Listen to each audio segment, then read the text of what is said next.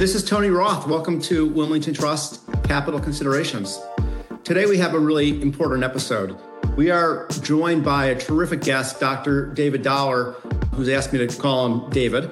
And we're going to be talking about China and the relationship between the U.S. and China, which has taken another twist and turn for the worst, we think, in terms of some recent policy that was announced by the Biden administration. But there's so much to talk about here. And it's probably, if not certainly, the critical geopolitical relationship to understand how the world is going to evolve over the coming decade or so. And so let me introduce David. He's a senior fellow in the China Center at the Brookings Institution, and he's a leading expert on the Chinese economy and U.S.-China relations. From 2009 to 2013, he was the U.S. Treasury's economy and financial emissary to China based in Beijing. And I think if my timing is right, that would have put you, David, in the Obama administration? Right. First Obama administration. Okay. And he previously spent 20 years with the World Bank as an economist. And during his time there was the country director for China and Mongolia. He's the author of China 2049, a book co-authored with economists from Peking University. And he is also the host of his own podcast on international trade called Dollar and Cents. So we really have a great episode here, more than we can talk about in the time we have.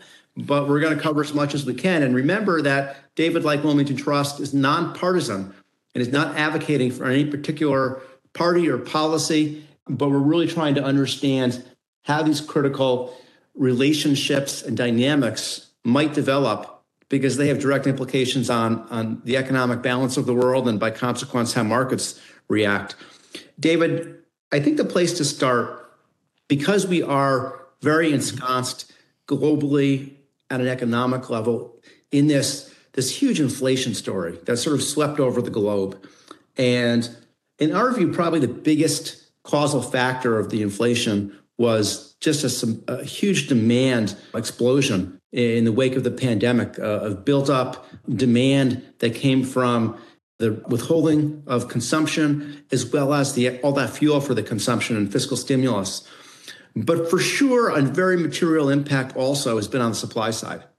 And part of that is energy, the byproduct of the war in Ukraine. But probably when you talk about core inflation, the biggest part has been the sort of stasis in China. China has been really singular in the world in its handling of COVID, in its, frankly, I'm going to call it a failure in terms of its ability to get an effective vaccine out to its population. And consequently, it's managing this pandemic still today by trying to shut down and cut off people that are exposed to this. And because that is such a large swath of the population on a rolling basis, it's really impacted the economy. And it's really created in the supply-demand equation a lot of shortfall on the supply side for all kinds of things. Now, we're seeing the behavior maybe shift. We've got this party conference coming up this month, and then President Xi will be over that hump, if you will, and maybe he could be having more relaxed policy. So, David, why don't we start with the whole approach to COVID and where you think it is and where it's going, and how, as an economist, do you think it may impact this ongoing inflation dynamic? Thanks, Tony, for having me on the show.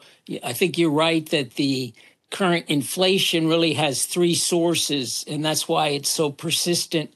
It started with excess demand in the United States. So the U.S. had its inflation first, but the Russian invasion of Ukraine has had a big effect on energy and food, and Europe's inflation started later, but now it's very serious. And then you're absolutely right. Supply chain bottlenecks have been a third factor, and definitely some of that is in China related to their zero tolerance of COVID. Their party Congress is scheduled from October 16 to 23, and there had been certain amount of optimism that they would relax their policies, but I actually don't think that's likely to happen, not quickly and in a visible way. They are concerned about the elderly population that is not fully vaccinated. They face the dilemma that their own vaccines are not very effective, And they're worried about the disastrous situation in which millions of people die. So they've been committed to that zero tolerance. It's had a big economic effect. And I think they've eased some parts of it. So there's a little bit of adjustment, but it's hard to think of it as dramatic. I mean, their economy is still doing quite poorly. This is going to be the poorest year in a long, long time. The IMF just marked down their forecast for the year to 3.2%, and most of that is self-inflicted on the Chinese side. So a little bit of optimism that after the Party Congress, they'll ease up more, but I wouldn't be too optimistic. So, David, let's talk about the pandemic that as it exists in China. Two questions. Have they made any progress in securing or developing on their own better vaccines, or they still have that Sinovac vaccine that's pretty ineffective, particularly against the new variants? And then two, at some point, the Chinese are very pragmatic. And at some point, it would seem they want to be the economic hegemony of the world. You would think that they would be very concerned around their laggard economy relative to the U.S., where they're falling behind in a lot of respects. And then there's the property market, which the weaker the overall economy is, the more pernicious this debt problem in the real estate space is going to be as well. So even if it's not the next week or month, when you look out to the middle of 2023, you still think it's going to be pretty locked down and they're going to have a bad 2023 from an economic standpoint? It's a country that lacks transparency. It seems that they're not making progress on creating the modern vaccines. They've been trying to get the Western companies to give them technology for free, the Western pharma companies, and they're not willing to for obvious reasons. It's a valuable product. China's sitting on $3 trillion of reserves. So, it's a sensible attitude to say that the Chinese government should just pay for this. But they're very reluctant to buy Western technology, so they're trying hard to create their own mRNA vaccines. And I don't think they're making much progress, but I emphasize that lack of transparency. We could wake up and suddenly see an announcement that China has a wonderful new vaccine, but I wouldn't expect it. And then the quantities that they would need are vast. Yeah, phenomenal. I mean, you got 1.4 billion people. 200 million people over the age of 65. I think they're particularly worried about that group. I mean, having done a good job with economic development, they now do not want to see a large number of senior people die off. They have a shortage of intensive care units. They've underinvested in hospitals, and I would say they've overinvested in roads and railroads, power stations, things like that. But they've underinvested in healthcare. And now they're, facing a dilemma. So as we get into 2023, I'm sure they'll make some adjustments. And, they understand this tension between the zero COVID policy and economic growth. And so they will try to find a compromise with some adjustment in the policy. But it's got to take something off of their potential growth. So IMF is forecasting 4.4 for next year. If anything, that might be slightly optimistic, given the things we're talking about. I mean, we focused on COVID, which is the immediate issue, but then you raise the property sector. That's an important challenge for China as well. It's about $500 billion, by all accounts, of debt that may not be good in terms of the ability of those obligors to make good on that debt. That's a big number. I mean, they've got $3 trillion of reserves, so can they just absorb that into the sort of the state balance sheet, or how do you see that playing out? Well, they have a lot of assets, so I think there's a classic playbook for dealing with this situation. You want to come in forcefully, and you want to force some of these property developers to go bankrupt, and they've done a little bit of that. They've allowed some property developers to default on bonds, but they haven't allowed a lot of that. So there is a certain moral hazard in the Chinese system that financial institutions keep lending to the property sector, thinking the government's got to bail this out. And the government's been allowing some defaults and bankruptcies, but not enough to really change the attitude. I think the fundamental problem is they've overinvested in housing in most cities in the country. and they need to come in, seize those assets, auction them off, because if the price is cut in half, what was an empty building may become usable if you cut the price in half. But if you try to get the book value for these things, then you just face this fundamental issue. They've built way too much housing, and it's probably going to take a number of years really to work that off. But notwithstanding that problem, if they are able to grow in a sort of a normal, unconstrained way, they can get through this fairly easily, given the size of their economy. Yeah, but real estate and the backward linkages to steel, cement, et cetera, all of that's somewhere around 25% of the economy. So it's hard to grow if you've got 25% of your economy that's really in the doldrums. It's hard to make up for that. That's why under Xi Jinping's 10 years, they averaged about 6% growth, which is pretty good. They almost certainly cannot do that going forward for a variety of reasons. They might work this all through in a few years, but averaged over the next 5 years or so, they're going to be growing a lot more slowly. So it's hard to see them just growing out of the problem.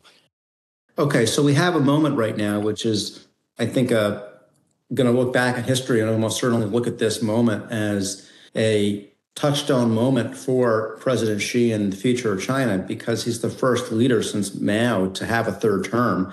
And by all accounts, he's going to go beyond that, the way it would appear. And he really has the connotations of strongman leader, which is sort of inimical to a traditional communist state, one would think, but certainly we've seen it in Russia before. And talking of Russia, he has this great affinity for Putin.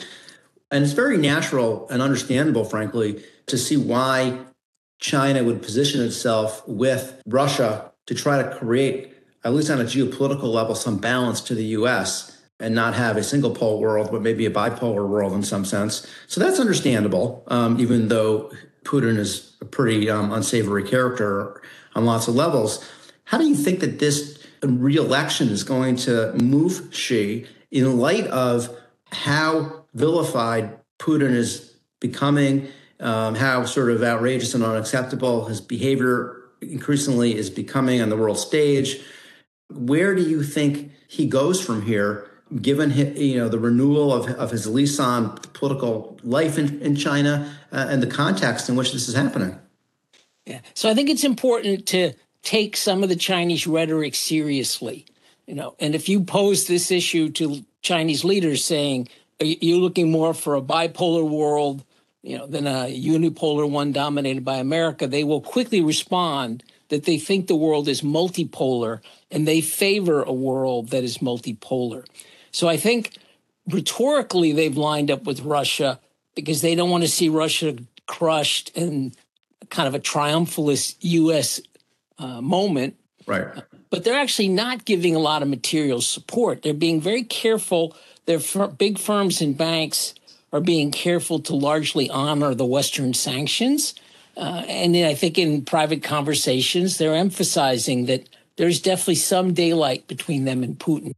They don't like the way the U.S. is carving up the world between democracies and authoritarians and pushing China, Russia, Saudi Arabia, Iran. It's very, a lot of ironies here that, like, who's being pushed together in that coalition. I don't see that as a terribly stable coalition. And I think the Chinese, ironically, play something of a useful role in undermining it. Okay, so understanding nothing else then, David, the timing on the administration's movement to isolate critical elements of Chinese technology, whether it be actually chip manufacturers or equipment that goes into chip manufacturing, the IP for the chips or the IP for the machines that make the chips. Why now in the Biden administration? You would think that perhaps given the isolation of Russia, maybe this is an opportunity to, notwithstanding how deep the problems are with China from a commercial responsibility standpoint, the Chinese appropriating, illegally our intellectual capital, other countries' intellectual capital. But maybe this would have been a time not to do that, particularly given the path for Taiwan, which would almost seem that it's there for the Chinese taking if they wanted at some point. It's not as if from a military standpoint, the U.S. can stop the Chinese from blockading Taiwan and ultimately bringing them to their knees, that we're going to, go to war with China over that. So it's hard to sort of put it all together. Could you help us? Yeah, I think, Tony, it's really complicated. I think you're absolutely right. Let me point out that this year, 2022, will be a new historic record for trade between the U.S. and China in both directions. So the U.S. will import more than ever before. The U.S. will export more than ever before. So as a percentage of our economy or an absolute? No, in absolute terms. Actually, as a percentage of our economy, it is diminishing a bit. But my point is, we've got a 25% tariff on about half of what we import. We've got these technology restrictions. Seems like there's a trade war going on. And yet there's an enormous amount of trade that continues to take place. Now, I support the basic idea of identifying the technologies that have military application and ring fencing them in a sense. This is something Hank Paulson has talked about, to have a small yard with high fences. It sounds nice in theory, but it's hard in practice.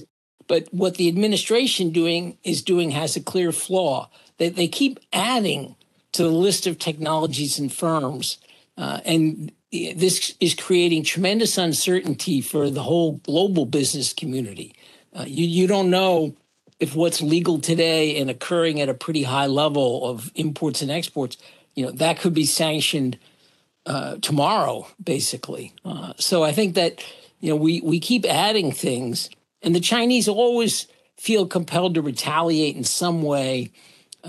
Oftentimes that's just symbolic. That's one reason why the trade continues at a high level. But it is worrisome that this could essentially continue to slide in a sense. And there must be benefits in this trade that's occurring. The companies involved think it's beneficial. So I think it would be unfortunate if the conflict between the two, let's call it tension between the two, reaches a point where we really decouple. Right. Is this last set of measures so significant as to bring us materially closer to that point in your mind, or is this just another skirmish? I think it's another skirmish.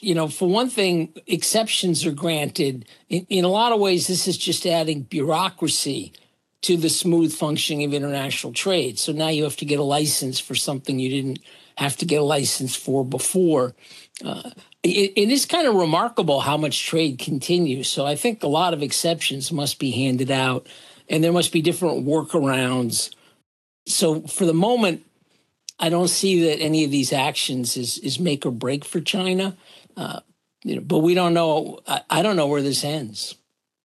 And saying what I'm about to say, I'm not trying to pick on the Democrats, because this started, I think, in full force with the Republicans in the prior administration, but it sort of feels like it's more of a political act, maybe prior to the midterms, than it is an act of substance. Thank you for pointing out at the beginning that Brookings is nonpartisan. I'll just say, observing the situation, so the two parties seem to be competing in who can be toughest on China, and that creates a kind of dangerous dynamic. Right. Well, nationalism, tribalism plays well in the polls on both sides of the aisle. So I made some pretty, even inflammatory statements around Taiwan, right? I think I said it's there for the taking. And I say that in context of, what's happening with what happened with Crimea, what's happening with Ukraine, some weapons provided to provide some support, but no direct intervention on the part of any friendly countries, with troops on the ground, aircraft in the air, very, very little. Because there's a very understandable apprehension to confront a nuclear power directly that has a strongman leader, et cetera. Very parallel situation to Taiwan and in China's backyard, to say the least. It'd almost be hard to think that China wouldn't move forward at some point in the next 5 years with some kind of blockade on Taiwan and bring them to their knees. Why wouldn't they do that? What's your take? So I'm cautiously optimistic that we won't see conflict in the next 5 years. And the logic of this is that, any of the extreme moves you're talking about, like a blockade or cutting off data flows or financial flows, or actually invading, it would be highly risky for Xi Jinping. The Taiwan military is serious military with American equipment. It will almost certainly be a bloody mess. I mean, and, you know, taking over an island, it'll be. It doesn't sound that hard relative to. Well, I mean, compared to. Take us through it. Okay, I'm not a military expert, but look, when Russia invades Ukraine, they have a long land border. Right, of course. This is going to have to be amphibious against a pretty serious military. You don't know if the U.S. will get involved. President Biden has said 4 times that the U.S. would get directly involved, and so you have to factor that in. So I just think there's a, you know, pretty good chance that it all blows up in Xi Jinping's face. You know, global sanctions against him. You know, worst case, escalating war between China and the U.S. It's very risky. The only thing I think that would provoke it in the relative near term would be as if Taiwan declared independence. You know, then I think the risk for Xi Jinping, you know, if he doesn't do anything in the face of Taiwan independence, I think he gets undermined in the Communist Party. And this actually is one policy that's very popular on mainland China. I mean, he would get serious blowback from the public if Taiwan declared independence and the mainland didn't do anything. So as long as the Taiwan leaders understand that and stick with the status quo, then I just don't see Xi Jinping taking this risk in the next 5 years. Now, the problem with this analysis is if you spin it out to, say, 2050, it's really hard to see what's going to change because the mainland has become extremely unattractive to Taiwan people, especially Taiwan youth. They saw what happened in Hong Kong. Yeah, they're familiar enough to know they don't like the system on the mainland. So you would need serious change in the mainland to make any kind of federation palatable. And I don't know if the Chinese Communist Party is patient enough to wait 25 or 30 more years. But, you know, I come down in this sort of middle position that the scare talk about war in the next couple of years, that I think that's quite unlikely. But it's also hard to see how this gets resolved a couple decades down the road. And I know you're not a militarist. Taiwan, country of around 25 million versus the, you know, some one and a quarter billion or so, more than that, Chinese. But, you know, it is interesting that as far as I understand, Taiwan does have sort of the missile capability to reach, you know, well past Beijing, et cetera, such that if you really had, you know, a war between, you know, Taiwan could do some serious damage to China and their capital and their major cities. Is that fair? Yeah, that's right. I mean, that's part of the calculation is there would be large numbers of casualties on both sides. And the Chinese, the PRC story is that they're all part of one China. Right. Know? So if I don't know, I'm scared to think about numbers. I mean, if hundreds of thousands of people are killed, it's hard to see how that's not a political failure.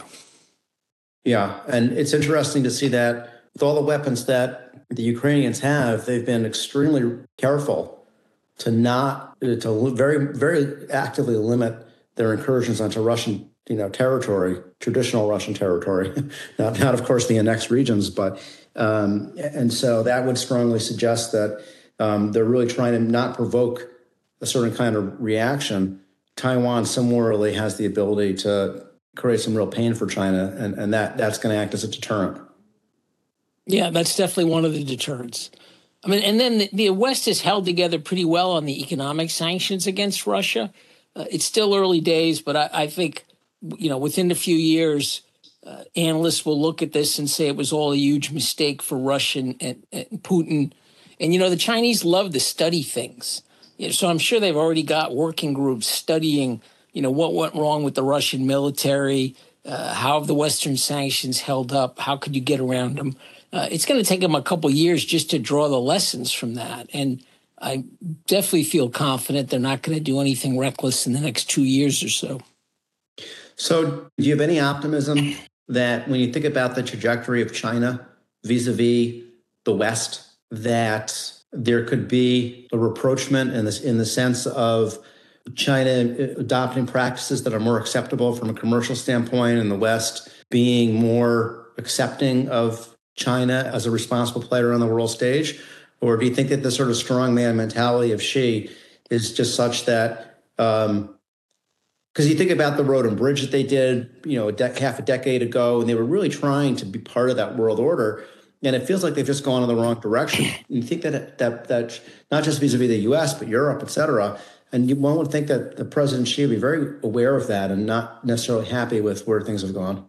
Right. I mean, I think objectively he's done a bad job on a lot of things. So the question is, do other leaders and key people throughout the system understand that? And as they come out of this party Congress, I think a key question is, does he double down on, you know, his kind of hard-headed policies toward COVID, toward state enterprises, which he favors, you know, somewhat aggressive foreign policy, supporting Russia, et cetera, at least rhetorically. You know, does he double down on that? Or does he recognize that, you know, they've really putting the golden goose at risk, basically, and he needs to put some pragmatists in key positions and let them continue to open up the economy.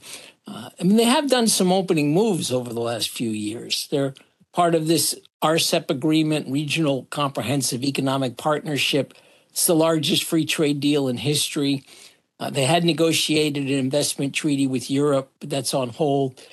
So it's not impossible that they would come out of this Congress with C solidly in place, and that he would surprise us with some pragmatists in key government positions. I wouldn't bet on the optimistic scenario. I think I'd probably bet 60-40 on the pessimistic scenario that he doubles down. And that has a, you know, pretty chilling impact in terms of the contribution on an ongoing basis to the kind of inflation that we're experiencing. I mean, we are in a world that, other than Africa and some of the emerging areas, are very much characterized by dropping demographics, demographics being destiny, and leading to a real disinflationary outcome from a consumption standpoint. Less people in their prime, and more productivity from technology, et cetera, et cetera.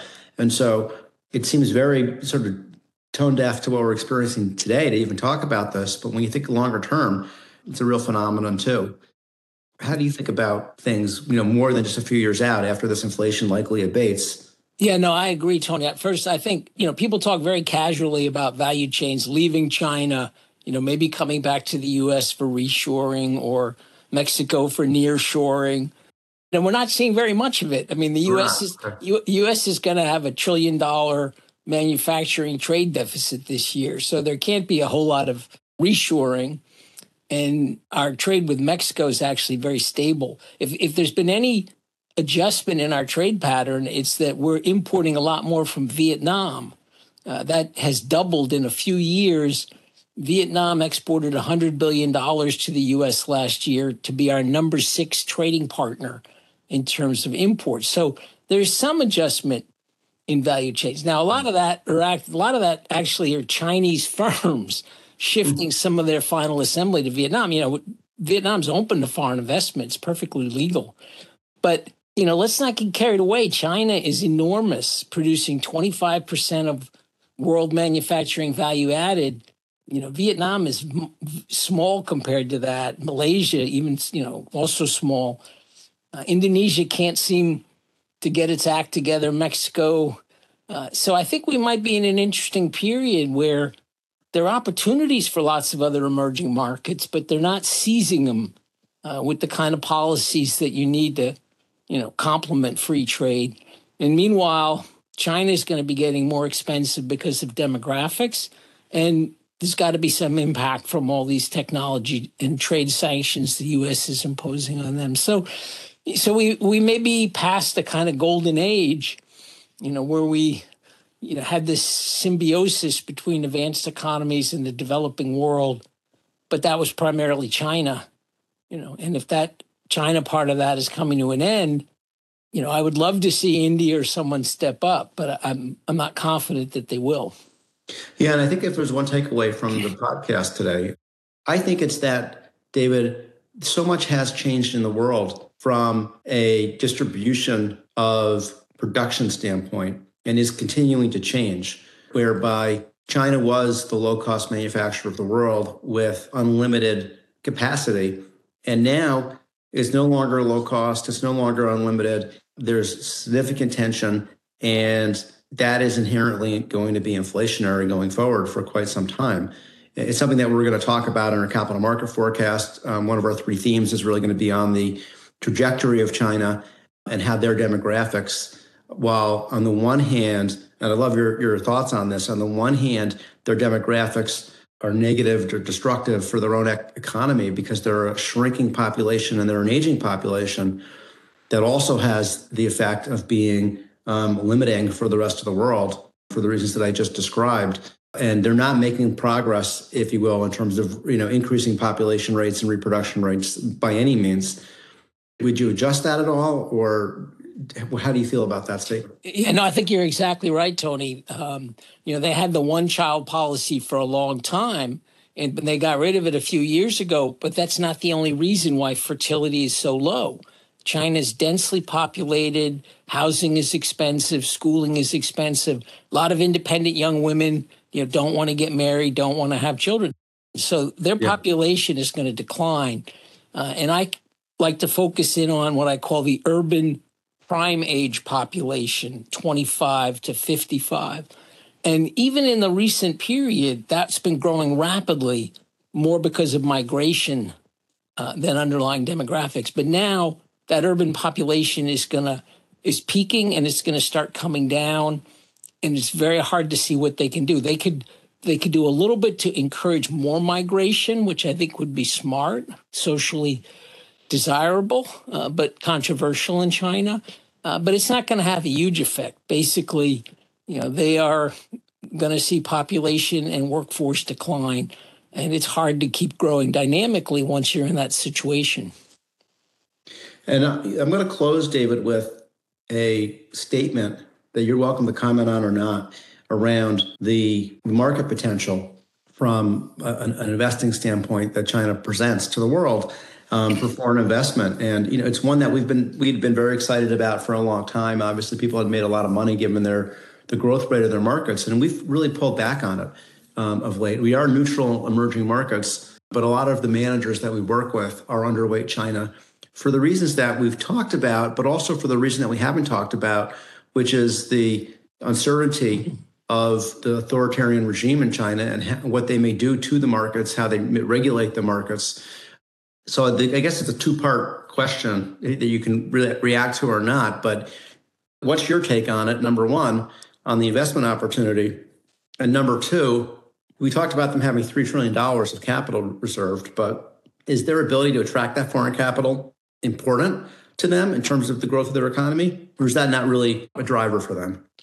I think it's important in terms of bringing in new technology, new management techniques, connection to the world market. But it's not an important source of capital for China. I think that's misunderstood in a lot of discussion in the U.S. China's not dependent on foreign financing. They have an enormous savings rate. I don't think they're going to react to, what's happening with international financial flows by changing very much. In terms of investment opportunities, their capital markets lack transparency, as you know. I like to point out our two economies are roughly the same size at this point. We're in the same ballpark, but our capital markets are 3 times bigger, because we have open, transparent markets. If you meet standards, you issue stocks and bonds. In China, it's very bureaucratic. They use the system to favor state enterprises. You probably just saw China has the most number of companies in the Fortune 500, top 500 companies in the world.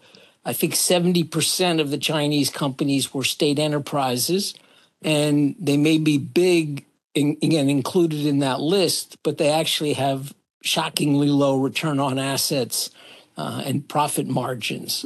So, lots of continuing problems and frictions in their market economy. I think there are niches, particularly for direct investors. There are always going to be some really good niches in China as new products take off. And of course, it's an enormous market. So I don't see the international firms giving up on China, but I definitely see them hedging, out of China for their own supply chains. And they're very worried. They're worried this U.S.-China tension is just going to get worse and worse and eventually become conflict. Yeah, well, it's certainly one, even if it's not a military conflict, it's essentially already an economic Cold War, if you will. And it's something that we're going to be very cognizant of as we watch that manufacturing relationship and that trade relationship, which is really so big for both countries. So we have to leave it there, David, but this has been fascinating. We'd love to have you back at another time. So thank you so much for joining us today. Yeah, no, it was great talking to you, Tony, and I look forward to further discussions in the future. Yeah, and I want to remind everybody, go to WilmingtonTrust.com for all of our latest economic and other thought leadership, our views on the markets, etc. And we'll be back soon with another podcast. Thank you all so much. This podcast is for information purposes only and is not intended as an offer or solicitation for the sale of any financial product or service or recommendation or determination that any investment strategy is suitable for a specific investor. Investors should seek financial advice regarding the suitability of any investment strategy based on the investor's objectives, financial situation, and particular needs. The information on Wilmington Trust's Capital Considerations with Tony Roth has been obtained from sources believed to be reliable, but its accuracy and completeness are not guaranteed. The opinions, estimates, and projections constitute the judgment of Wilmington Trust as of the date of this podcast and are subject to change without notice. Wilmington Trust is not authorized to and does not provide legal or tax advice. Our advice and recommendations provided to you is illustrative only and subject to the opinions and advice of your own attorney, tax advisor, or other professional advisor. Diversification does not ensure a profit or guarantee against a loss. There is no assurance that any investment strategy will be successful. Past performance cannot guarantee future results.